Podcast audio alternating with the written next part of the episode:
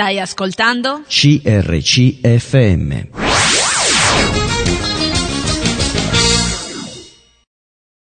Buona giornata a tutti, buon martedì, siamo qui proprio per augurarvi una buona giornata e per passare un'ora eh, in vostra compagnia. Oggi ehm, parleremo della cosiddetta eredità di Losanna. Che cos'è Losanna? Losanna è una serie di congressi, abbiamo già eh, parlato di, di questo, del, del, congresso ultimo che si è tenuto a Città del Capo, che è proprio mh, è stato definito l'impegno di Città del Capo e questo terzo congresso dedicato all'evangelizzazione del mondo che mh, si è tenuto proprio nel 2010.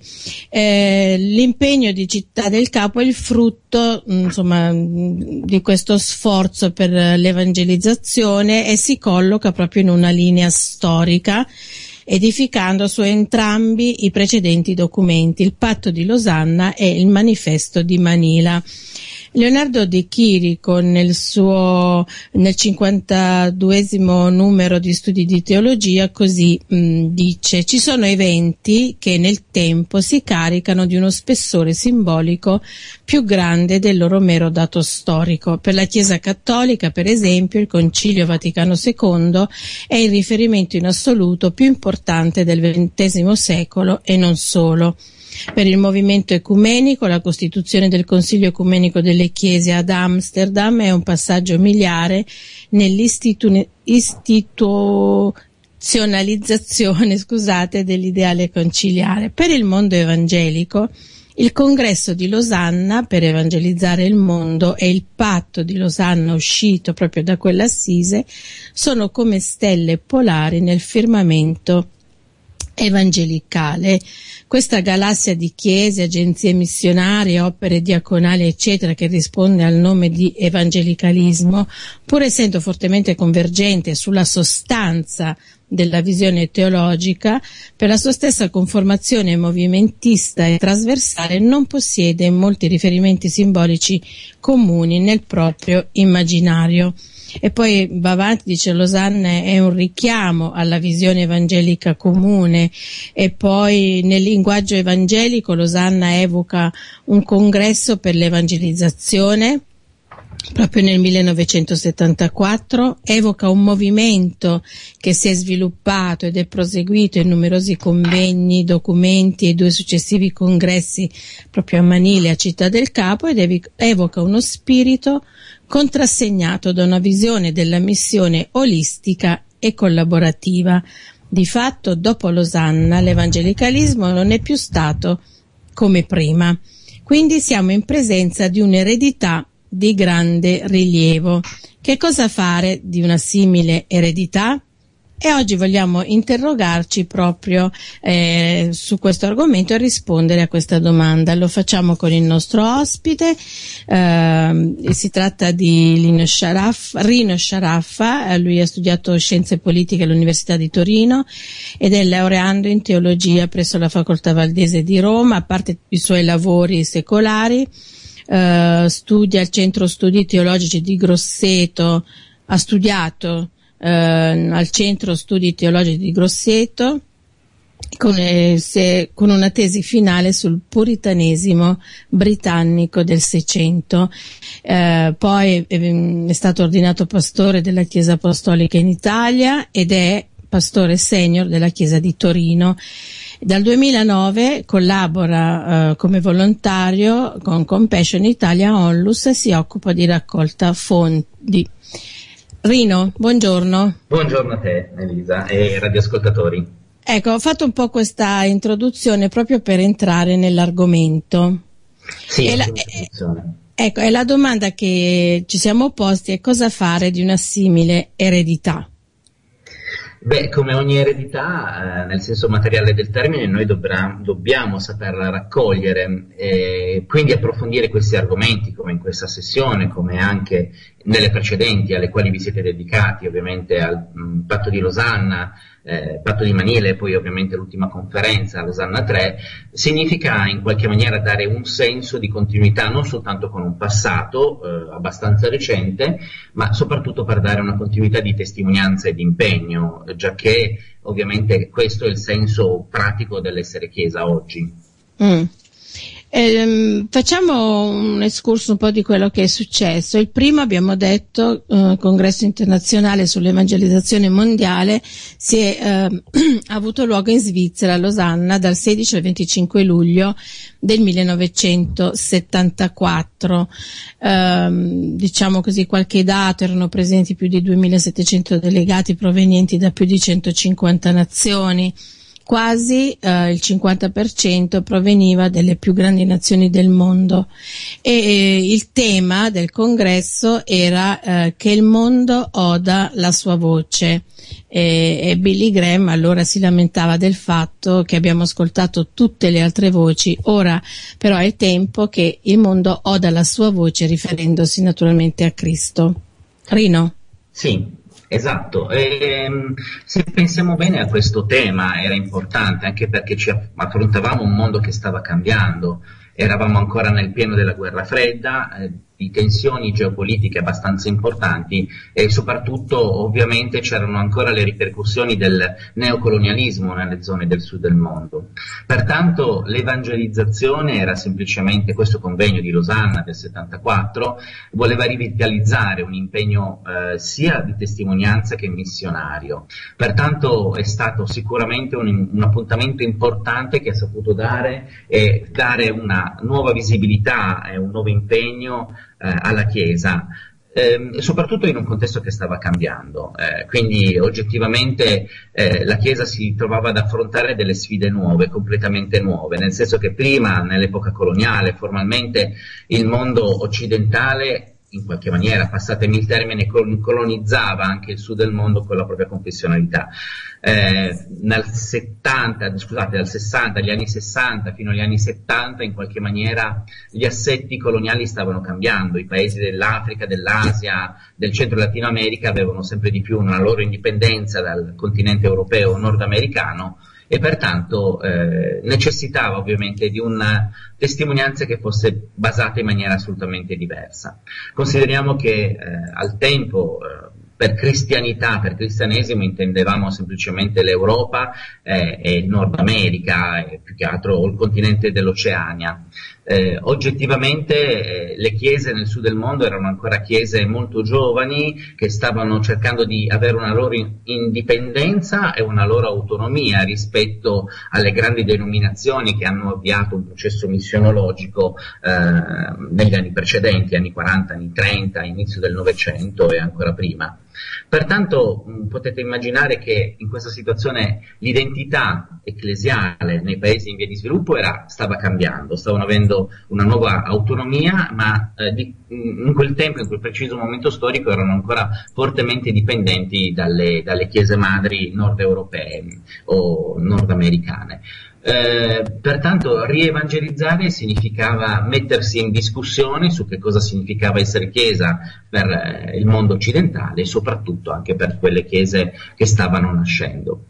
L'impegno missionologico significava non dimenticare il grande mandato, che in qualche maniera poteva essere semplicemente preso e percepito come qualcosa che riguardava l'inizio dell'Ottocento e non più eh, l'epoca, il XX secolo. Pertanto, secondo me, data, questa, data, questa pietra miliare del, del mondo evangelico è stata un nuovo reimpostare una visione nuova dell'evangelizzazione, della cooperazione, soprattutto del continuare a aiutare le chiese del sud del mondo nella loro opera di testimonianza. Mm. Secondo me questo in, in, sintesi è stata veramente eh, l'azione illuminante di questo congresso. Ecco, diciamo che eh, il patto di Losanna era composto da 15 paragrafi, no? Sì. E ogni paragrafo aveva come riferimento un tema. Esattamente. Ecco, ehm, non vogliamo elencare adesso tutti e 15 paragrafi, no? Però ehm, c'è qualcosa di più importante, se così possiamo dire, sappiamo che ogni paragrafo ha la sua importanza, però è qualcosa che eh, risulta preminente in questi 15 paragrafi. Sì, effettivamente come dici tu Elisa, delineare quali siano i più importanti è difficile. Mm. Potrei semplicemente elencare il primo paragrafo, che è mm. il piano di Dio, quindi eh, la prima dichiarazione è affermiamo la nostra fede nel Dio eterno e unico, creatore e Signore del mondo, Padre, mm. Figlio e Spirito Santo, che regna su tutte le cose e, e il suo proposito è quello in qualche maniera di eh, farsi conoscere attraverso la Chiesa. Questo era il primo, l'incipit in qualche maniera di questo patto di Losanna che riaffermava l'impegno evangelistico e come, se, come abbiamo detto, se pensiamo al contesto storico, non era sicuramente un'affermazione così campata in aria come momento introduttivo. Ehm, il secondo paragrafo era importante, l'autorità e la potenza della Bibbia. Forse sì in questo contesto eh, dove avanzava ovviamente il secolarismo o soprattutto una teologia liberale, riaffermare certo. la forza della testimonianza della Sacra Scrittura aveva un valore fondante e fondamentale per quanto riguarda il nuovo evangelismo. Mm. E poi certo anche il terzo paragrafo, l'unicità e l'universalità, di Cristo. Di Cristo ovviamente. Ehm, è interessante anche, qua non abbiamo il tempo per eh, leggerlo tutto, ma anche la natura dell'evangelizzazione.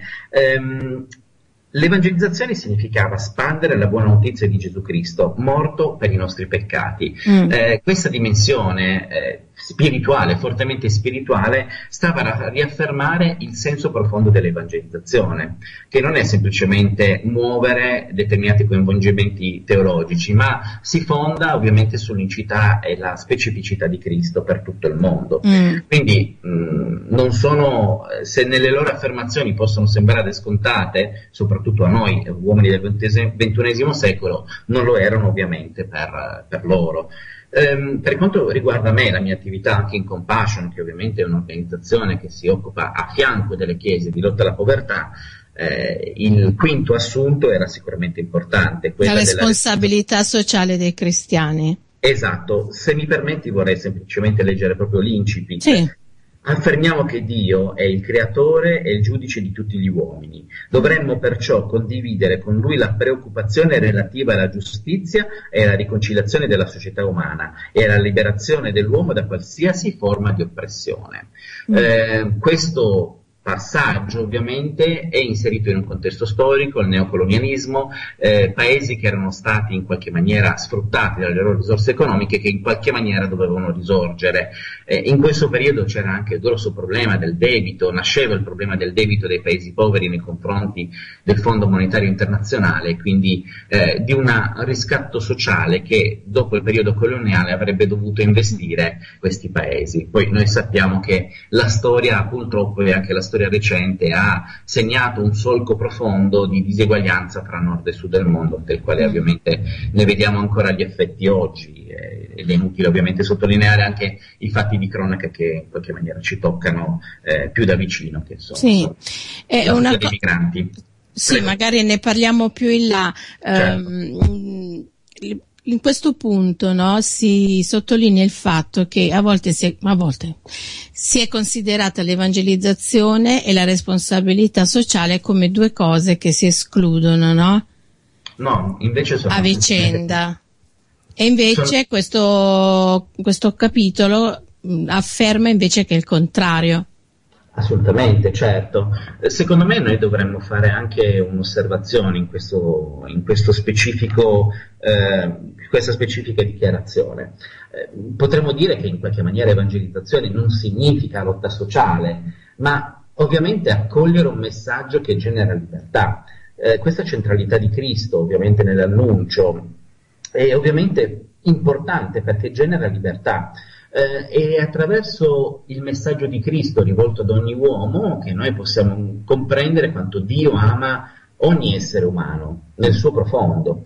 Pertanto il messaggio spirituale significa anche un messaggio contro ogni alienazione dell'uomo, eh, ogni forma di oppressione, di schiavitù eh, e quindi in qualche maniera l'evangelizzazione, questo messaggio che libera, è rivolto sia a una dimensione spirituale dell'uomo, ma anche ovviamente immanente. Eh, quindi non dobbiamo come Chiesa avere paura di denunciare il male, ovunque mm. esso si annidi ovviamente, eh, sia nelle nostre individualità che di conseguenza ovviamente anche nelle nostre socialità, mm. nella nostra società. Eh, pertanto è molto diverso dalla teologia, eh, la teologia della liberazione che in qualche sì. maniera opponeva una resistenza anche armata alle ingiustizie. Mm. Eh, quindi il bilanciamento è proprio questo, evangelizzare non è lotta sociale, ma è testimonianza di questo Cristo che ha liberato e che in questo messaggio d'amore ogni uomo deve essere libero e vivere la sua libertà eh, di una vita piena, matura, consapevole e quindi la Chiesa deve saper denunciare giustamente le, ins- le ingiustizie che possono essere presenti in un paese. Mm. Certo. Poi successivamente abbiamo l'altro capitolo che parla della Chiesa e dell'evangelizzazione. Anche questo è, è importante sottolineare, no? Assolutamente. Eh, Quando ovviamente... dice dobbiamo venire fuori dalle nostre chiese che trasformiamo in ghetto e permeare la società non cristiana. Esatto, infatti, eh, bravissima Elisa, perché questa tua affermazione si ricollega perfettamente a quello che è il concetto di lotta sociale nel senso cristiano del termine. Quindi la Chiesa non è soltanto un luogo di culto o di celebrazione, lo è ovviamente per antonomasia, ma è anche il luogo di incontro dove le persone vengono con le loro problematicità, con le loro frustrazioni e la Chiesa suo, nella sua attività di testimonianza deve saper testimoniare il nuovo di Cristo, quindi la giustizia che Dio vuole per ogni essere umano. Quindi la Chiesa non è chiusa in un momento conservativo di autocelebrazione, ma esce, esce e denuncia quello che in qualche maniera il Vangelo stesso denuncia. Quindi mi vengono in mente le parole di Gesù, egli, eh, ha, il Signore mi ha unto, riportando le parole di Isaia, eh, per liberare gli oppressi. Mm. Quindi questa dinamica della Chiesa è straordinaria, eh, non è un luogo chiuso in se stesso, non è soltanto un luogo di culto, ma eh, diventa luogo nel quale ovviamente la Chiesa rappresenta se stesso come il nuovo di Dio. Ecco. Mm. Va bene Rino, ci, ci, dobbiamo fermare un attimo per ascoltare un brano musicale e riprendiamo subito dopo. Bene, grazie, a più tardi. Stai ascoltando? CRCFM.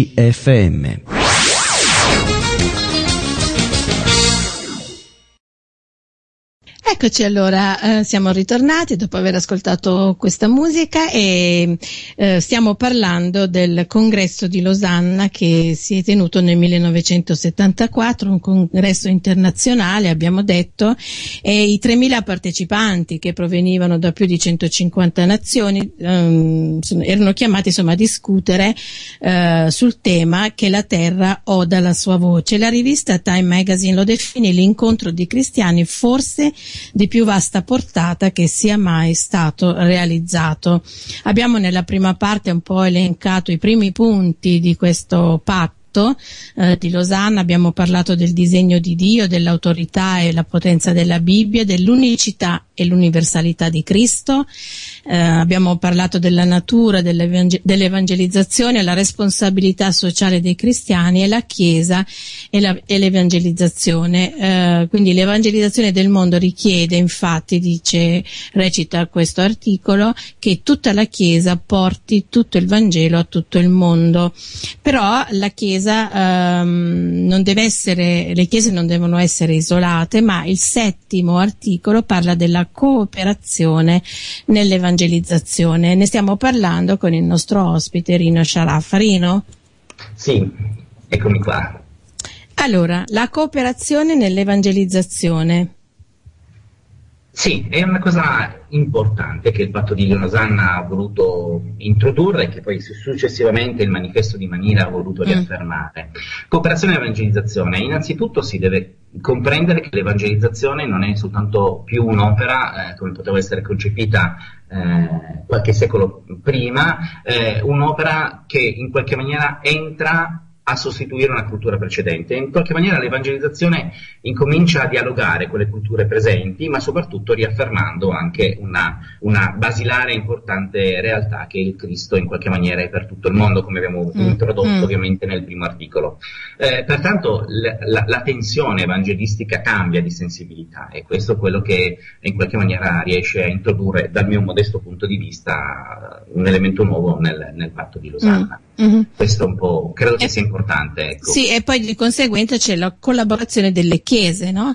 Assolutamente, per cui se prima le chiese eh, che venivano piantate nel sud del mondo rappresentavano semplicemente delle chiese che in qualche maniera erano figlie eh, del, del, movimento missionario che veniva dall'Europa, dal Nord America, mm. E in questo momento le chiese devono avere, le chiese del sud del mondo, una maggiore autonomia, una loro identità anche culturale e quindi nasce non un tratto di subalternarietà fra nord e sud del mondo, ma una dimensione di cooperazione. Quindi giustamente le chiese locali si sviluppano e maturano con una loro identità anche culturale anche culturale, di, di liturgia, e pertanto nasce il sentimento, il desiderio di aprire una cooperazione, un desiderio reciproco di servirsi gli uni gli altri. Mm-hmm. E poi prosegue nel definire l'urgenza del compito evangelistico. Più di 2.700 milioni di persone, vale a dire più dei due terzi della popolazione mondiale, non sono state ancora evangelizzate. Sì, e questo ovviamente era l'impegno che in qualche maniera ci si riprometteva. Pertanto il grande mandato eh, contenuto nei Vangeli non veniva dimenticato, ma ovviamente riaffermato con forza. E questo impegno significava sviluppare tutta una serie di attività missionologiche ecclesiali e para-ecclesiali per raggiungere i popoli non raggiunti. Mm. E poi quale rapporto ci deve essere tra invece evangelizzazione e cultura? Beh, il rapporto può essere eh, importante soprattutto perché già nell'Ottocento l'evangelizzazione eh, doveva essere allineata a un contesto nel quale essa nasceva. Quindi sicuramente c'è l'unicità del, del, Vangelo e l'unicità di Cristo, ma all'interno di questa ovviamente deve essere sicuramente in una posizione di dialogo con le culture locali. Pertanto l'evangelizzazione si pone nella sua unicità appunto del, dell'Evangelo in una posizione di eh, confronto e anche di condivisione. Quindi il paradigma nuovo è anche la dimensione di condivisione del messaggio del Vangelo. Pertanto il mondo sempre comple- era sempre più complesso, sempre più articolato e quindi ovviamente eh, la tensione evangelistica deve risentire di questa, questa nuova situazione. Mm. Poi questo patto di Losanna prosegue invece mh, mm, con la formazione e conduzione, con il combattimento spirituale e poi affronta il, pro- il mm, problema della libertà e della persecuzione e, e, poi in seguito alla potenza dello Spirito Santo e finisce con il ritorno di Cristo. Cosa possiamo dire? Uh, ad esempio, formazione e conduzione, cosa dice questo articolo? Beh, formazione e conduzione significa che in qualche maniera manteniamo un impegno, le chiese mantenevano un impegno di aiutare le, le chiese a crescere con una richiamata ortodossia rispetto al liberalismo teologico, ma soprattutto ovviamente con una loro chiara identità anche spirituale. Pertanto la formazione eh, non è soltanto la formazione catechetica dei ministri di culto, ma è anche ovviamente una formazione che in qualche maniera investe tutta la comunità cristiana, eh, diremo bottom up usando un neologismo moderno, quindi in qualche maniera tutti i credenti si sentono investiti di questo desiderio di crescere nella loro esperienza di fede con basi, con delle basi molto solide. Quindi vuol riaffermare anche una chiara catechetica cristiana. Ecco. Sì, poi continua dicendo che crediamo di essere impegnati in un continuo combattimento spirituale contro i principati e le forze del male che stanno cercando di contrastare la Chiesa, frustrando il compito dell'evangelizzazione mondiale. Sì, eh, in questo senso il combattimento spirituale significa non edulcorare il messaggio dell'Evangelo, non relativizzarlo e mm, soprattutto desiderare che le persone rispondano al messaggio dell'Evangelo ehm, con piena coscienza e piena maturità. Quindi il concetto di conflitto spirituale ovviamente significa un conflitto più all'interno della Chiesa dal mio punto di vista che non soltanto sì, verso l'esterno, certo. perché questa, se no questa dimensione diventerebbe conflittualità perenne eh, mm. nell'attività missionaria. Anche Quindi, perché dice che ci rendiamo conto che anche noi non siamo immuni dalla mondanità nel pensiero e nell'azione, vale a dire dal pericolo di cedere al secolarismo. Esattamente, sì. Infatti questo è uno poi delle problematiche che ha voluto affrontare anche il congresso, il manifesto di Manila. Quindi eh, in uno scenario economico mondiale che stava cambiando, eh, il problema che nasce all'interno della Chiesa è quella di autocelebrarsi da un lato e dall'altra ritenersi soddisfatta per la sua posizione, tra virgolette, dominante sotto il profilo culturale o anche economico. Eh, queste sono due forme di idolatria eh, che possono essere presenti nel, nel, nostro modo o non modo di testimoniare dell'Evangelo. Mm, questo articolo chiude dicendo tutto ciò che, cioè la Chiesa deve essere nel mondo, ma il mondo non deve essere nella Chiesa. Esattamente, sì. Eh, mm. Questa frase così sintetica ha una eh, poliedricità di significato, però in qualche maniera ci ricorda che il Vangelo è un messaggio, un messaggio da vivere principalmente mm. e che questo investe veramente le nostre vite, le nostre chiese e il nostro quotidiano. Quindi è assolutamente pragmatico come, come appello. Mm-hmm. Poi si riflette sulla libertà e sulla persecuzione, cioè sì. eh, dice che insomma Dio ha disposto che ogni governo abbia il dovere di assicurare le condizioni di pace, di giustizia e di libertà nelle quali la Chiesa può obbedire a Dio, servire il Signore Gesù Cristo e predicare il Vangelo senza inter- interferenze. Visto come vanno le cose, eh, sì, c'è da interrogarsi. Eh. Eh, ma dunque io mh, porrei un accento un pochettino diverso, nel senso che spesso noi lo vediamo come una conflittualità di carattere religioso. In parte è vero, ma non dimentichiamoci che nella storia, anche quella recente, formalmente eh, le conflittualità di carattere religioso sono poi un riverbero o un'altra dimensione di altri tipi di conflittualità di carattere geopolitico, di carattere ideologico. Eh, pertanto, certo, ovviamente gli estremismi hanno sicuramente una presa eh, di riscatto sociale. Immaginiamo nei paesi più poveri, dove molti ragazzi, eh, o anche nel nostro Occidente, nelle periferie più povere della nostra Europa, ehm, si alleano, si affiliano ovviamente a movimenti integralisti. Eh, dentro questa affiliazione, sì, c'è una dinamica ovviamente di carattere religioso, ovvio, non, non, c'è dubbio, ma il riverbero, o quantomeno il risvolto più pratico, è che dietro c'è una dimensione di alienazione individuale e di desiderio di riscatto, che purtroppo viene poi a esplicitarsi mm. con la violenza. Quindi credo che in questo senso dovremmo saper considerare anche queste dinamiche da questa prospettiva e non soltanto da una dimensione di carattere religioso, altrimenti commetteremo l'errore storico e anche culturale di considerare eh, la guerra nel nord Irlanda semplicemente una guerra fra cattolici certo. e protestanti. Certo. Eh, no, dentro questo conflitto, anche violento e sanguinolento, eh, c'erano altre dinamiche di carattere sociale. Mm, certo, a volte si dà la colpa a queste, dicendo che ci sono queste guerre di religione, quando invece di, dentro c'è di tutto e di più. Esatto, ma è un po' da, la vecchia storia dalle crociate in poi, per intenderci. Sì. Non è cambiato assolutamente nulla. nulla. Il, il, fattore religioso diventa un fattore di mobilitazione di masse e, e soprattutto l'alienazione individuale molte, in molte aree geografiche, eh, soprattutto l'uso della violenza, come dire, alimenta ovviamente desideri di riscatto e che purtroppo sì, appunto, eh, manifestano come noi tutti sappiamo, mm-hmm. attentati piuttosto che l'ISIS o movimenti jihadisti, eh, per citarne qualcuno, insomma, di cronaca recente. Certo. Va bene, allora poi insomma, sono gli ultimi due articoli che parlano della potenza dello Spirito Santo, eh, che noi crediamo nella potenza dello Spirito Santo, il Padre ha mandato il suo Spirito per rendere testimonianza al Figlio. Sì, esatto. Gli ultimi aspetti che possono essere prettamente, prettamente principalmente di carattere confessionale, mm. sono un rievocare a Dio la capacità di compiere quello che in qualche maniera noi uomini da soli non possiamo compiere. Quindi questo appello non è soltanto una dichiarazione di fede, ma è un rivendicare che l'azione missionologica deve essere guidata dallo Spirito Santo e che la mm. Chiesa viene animata dall'azione dello Spirito Santo e che ciascun credente nella sua attività di testimonianza eh, non è guidata da un'ideologia ideologia religiosa, ma da un'azione che in qualche maniera mette in moto un rinnovamento prima di tutto in se stessi e poi ovviamente attraverso la, la, la propria testimonianza al mondo intorno a sé. Questo credo che sia importante anche sottolinearlo.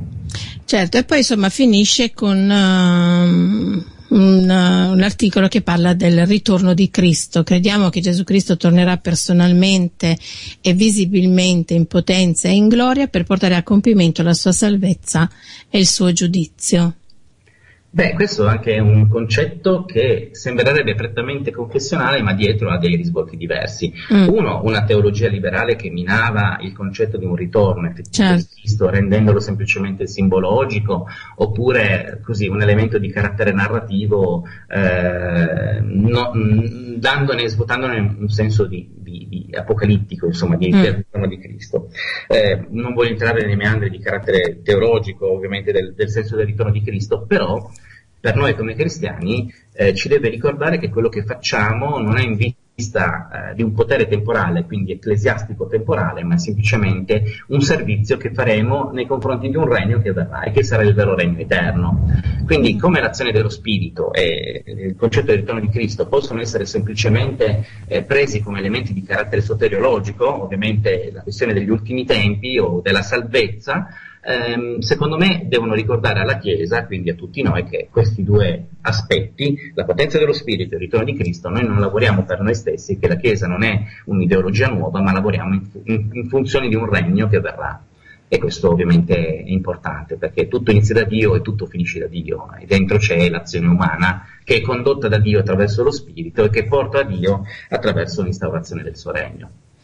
Ecco, mm, secondo te, insomma, una tua opinione, come valuti questo patto? Beh, la mia opinione personale è che mm. è stata sicuramente, come abbiamo detto, una pietra miliare, mm. ma ahimè potrebbe diventare semplicemente, se non conosciuta, semplicemente come un evento storico che si è chiuso nel 1974. Sì. Eh, Diciamo che oggettivamente la grande eredità eh, del, del, patto di Losanna sono stati tutti quei movimenti anche para-ecclesiali che sono nati, quelle agenzie missionarie, eh, quelle attività di carattere umanitario insieme alla Chiesa che ha dato mh, concretezza all'azione del messaggio evangelistico. Mm. Quindi dal 74 in poi la Chiesa ha vissuto una sua metamorfosi, nel senso che prima era la Chiesa, la denominazione battista, metodista, pentecostale, piuttosto che, eh, che ne so, altre denominazioni che creavano le loro attività missionarie. All'interno di questa attività missionaria sono nate tante altre agenzie para-ecclesiali che insieme alla Chiesa hanno mobilitato migliaia di giovani, migliaia di persone a un impegno evangelistico. Quindi anche qua abbiamo visto un segno dei tempi da parte della Chiesa, per cui c'è stata anche oggettivamente una piccola conflittualità tra Chiesa e movimenti paraecclesiali, per cui eh, qualche volta si sono visti in contrapposizione gli uni con gli altri. Ma noi vediamo che nell'azione complessiva dello Spirito, al quale si fa il, rifà il punto 14, abbiamo visto che tutte e due hanno contribuito ovviamente all'evangelizzazione dei popoli e alla crescita della Chiesa. Mm.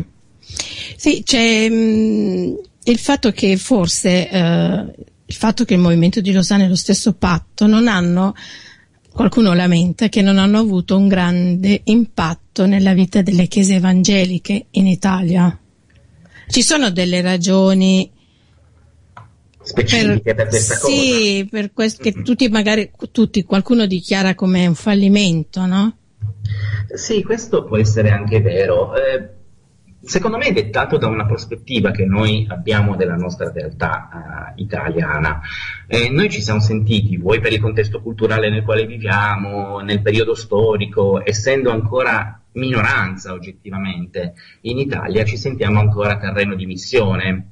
Mm. E secondo me questo ha un po' svilito il senso invece dell'impegno eh, missionologico, cioè in qualche maniera le chiese italiane si sono sentite ancora terreno di missione, per cui eh, hanno sempre richiesto aiuti esterni per poter crescere, svilupparsi, eccetera, eccetera, ma per contro eh, hanno avuto una scarsa visione globale dell'azione della Chiesa, per cui se noi ci concentriamo sulle nostre problematicità, oggettivamente quello che noi vediamo sono le nostre problematicità e non il mondo nella sua complessità. Mm. Eh, pertanto la Chiesa italiana deve saper fare, questo non è un monito, ma è giustamente una osservazione. Considerazione, sì. Sì, assolutamente eh, deve considerarsi se stessa come già chiesa matura, anche se minoranza, mm. anche se vive in un contesto eh, culturale assolutamente unico ovviamente, eh, però deve sentirsi chiesa matura, chiesa che, che è capace di generare attività missionaria e missionologica, che si sente parte di un progetto che non è soltanto legato alla nostra penisola, ma che è un progetto mondiale. Mm. Quindi eh, certo. noi come Chiesa italiana dovremmo fare questo sforzo anche culturale di poter dire, sentirci maturi. Ecco. Va bene, dai, ci fermiamo ancora una volta, sì. ascoltiamo un altro brano e poi riprendiamo. Stai ascoltando? CRCFM.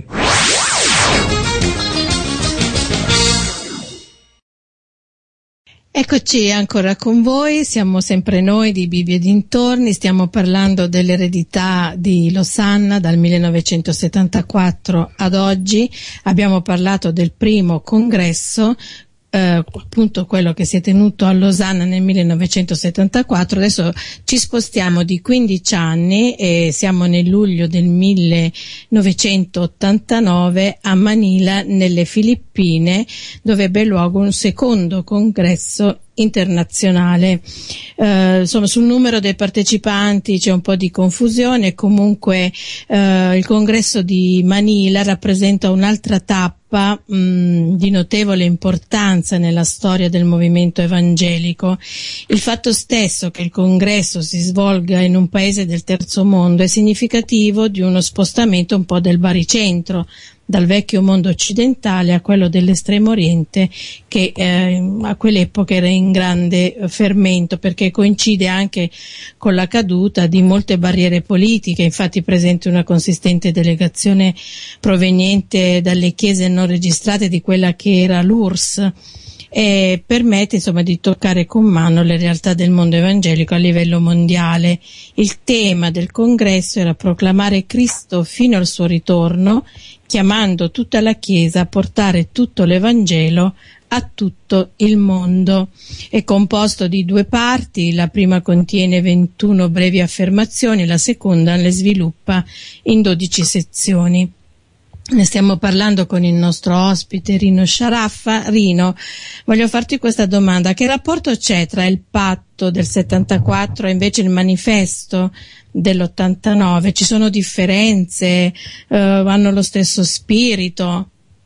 Diciamo che eh, lavorano con una dimensione di continuità l'uno con l'altro. Ovviamente il 1989, questo, eh, questi 15 anni hanno segnato nuovi cambiamenti nell'assetto geografico e soprattutto hanno evidenziato al tempo ovviamente un acuirsi, un solco molto più profondo di divario fra il nord e il sud del mondo, soprattutto nei, te- nei, termini della giustizia sociale e della lotta alla povertà.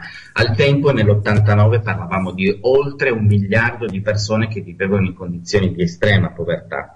Mm. E poi, soprattutto per quanto riguarda il mondo occidentale eh, viveva con una dimensione fortemente, parlo come cultura ovviamente, rivolta all'edonismo, al, al successo personale, mm. abbiamo il periodo di tutto lo yuppismo, la crescita economica che do, poteva essere considerata al tempo eh, continua e una dimensione positivistica e di fede nella scienza e ovviamente anche nell'economia, a discapito invece di quelli che sono gli elementi principalmente evangelici che sono quelli antropocentrici, quindi dell'interesse dell'uomo e delle sfide dell'uomo.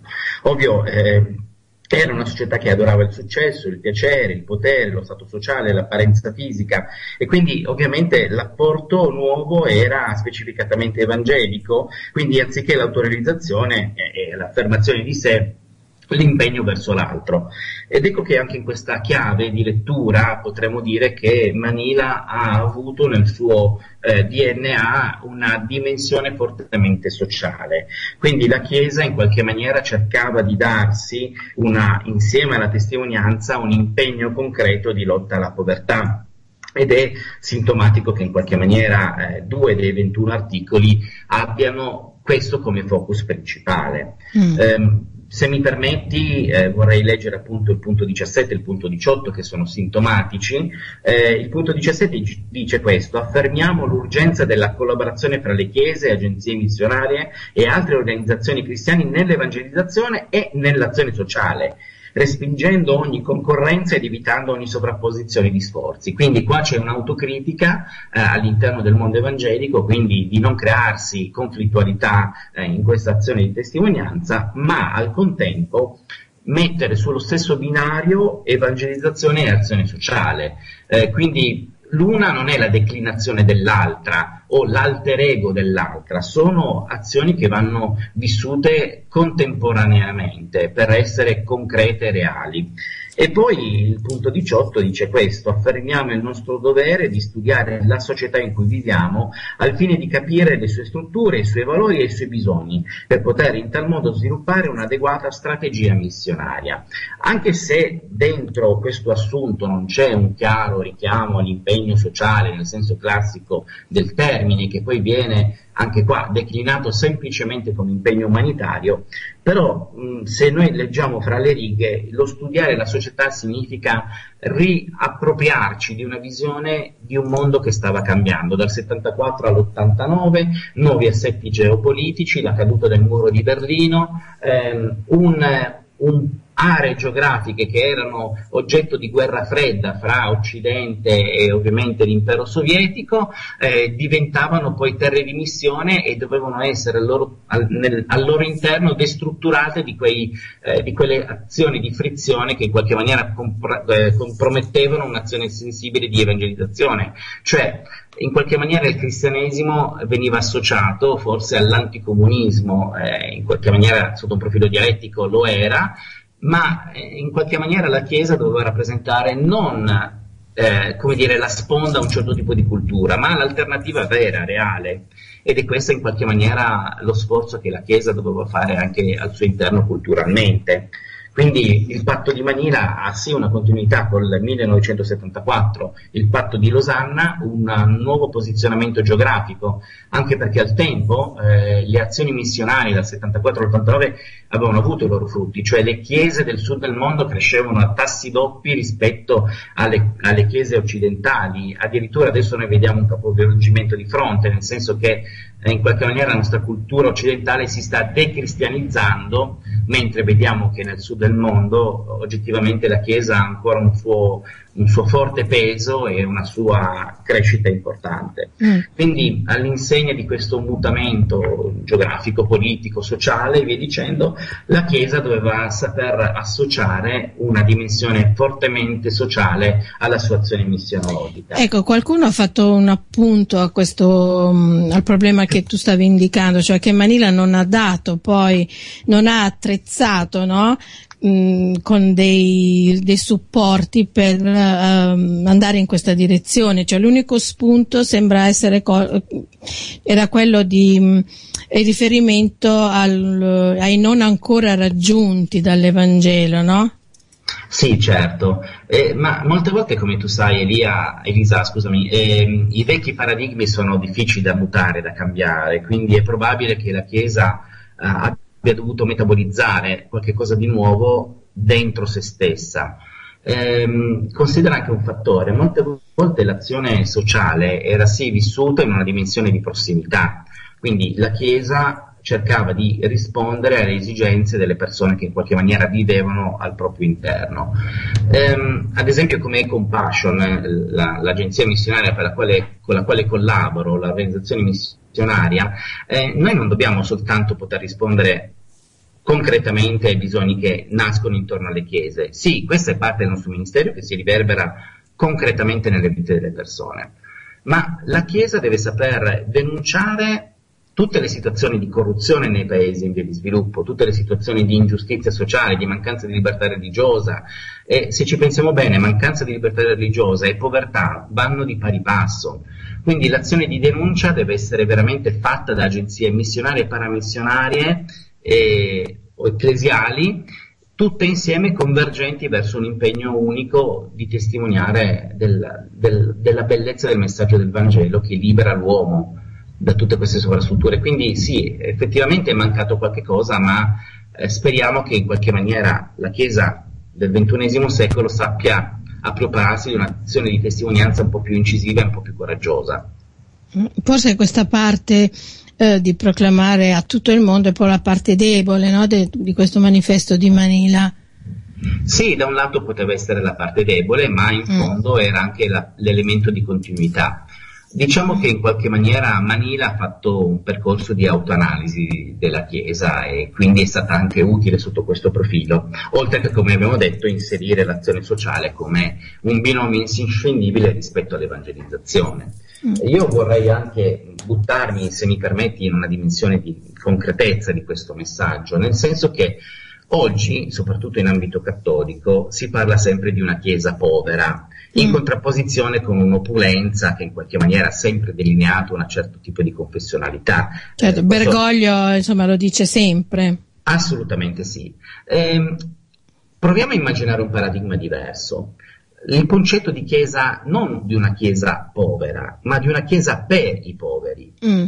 Eh, non è soltanto un distinguo linguistico così eh, così, così mm, fa, fa, facile da fare, però è un paradigma nuovo, cioè la povertà della Chiesa deve essere fatta con un'azione non soltanto eh, verso se stessa, ma nei confronti ovviamente di chi è povero oggi e quindi dare delle alternative oltre all'aiuto sociale. Mm. Una cosa che sottolinea il manifesto di Manila è quello che eh, le categorie, cioè i paesi, questi poveri, così, sono inaccessibili a volte, no? Questo è vero, ma eh. ovviamente vediamo che per il controllare noi vediamo che c'è un'azione anche incisiva molto, le, molto, sottile che è presente. Facciamo un esempio, già soltanto per quanto ecco, riguarda... Ecco, abbiamo soltanto pochissimi secondi. Sì, Immaginiamo la situazione della Corea del Nord. Noi sappiamo che molti fratelli della Corea del Sud potrebbero essere pronti dal momento in cui delle barriere vengono a cadere nella Corea del Nord e la nostra speranza è che questo paese possa avere libertà e sappiamo che presto potrebbe essere evangelizzato e aiutato sotto un profilo anche economico e sociale dalle chiese del sud della Corea. Va bene, a conclusione di questo discorso possiamo leggere le ultime righe del manifesto di Manilcia. A Losanna il nostro patto fu di pregare, pianificare e di operare insieme per l'evangelizzazione del mondo intero. Il nostro manifesto di Manila è quello di chiamare tutta la Chiesa a portare tutto l'Evangelo a tutto il mondo, proclamando Cristo finché egli venga con tutta l'urgenza, l'unità e il sacrificio necessari. Rino, ti ringrazio per essere stato con noi, ti saluto. Grazie, grazie a voi per l'invito. Ecco, un saluto anche a tutti voi che ci avete ascoltato pazientemente e vi do l'appuntamento a martedì prossimo. Una buona giornata.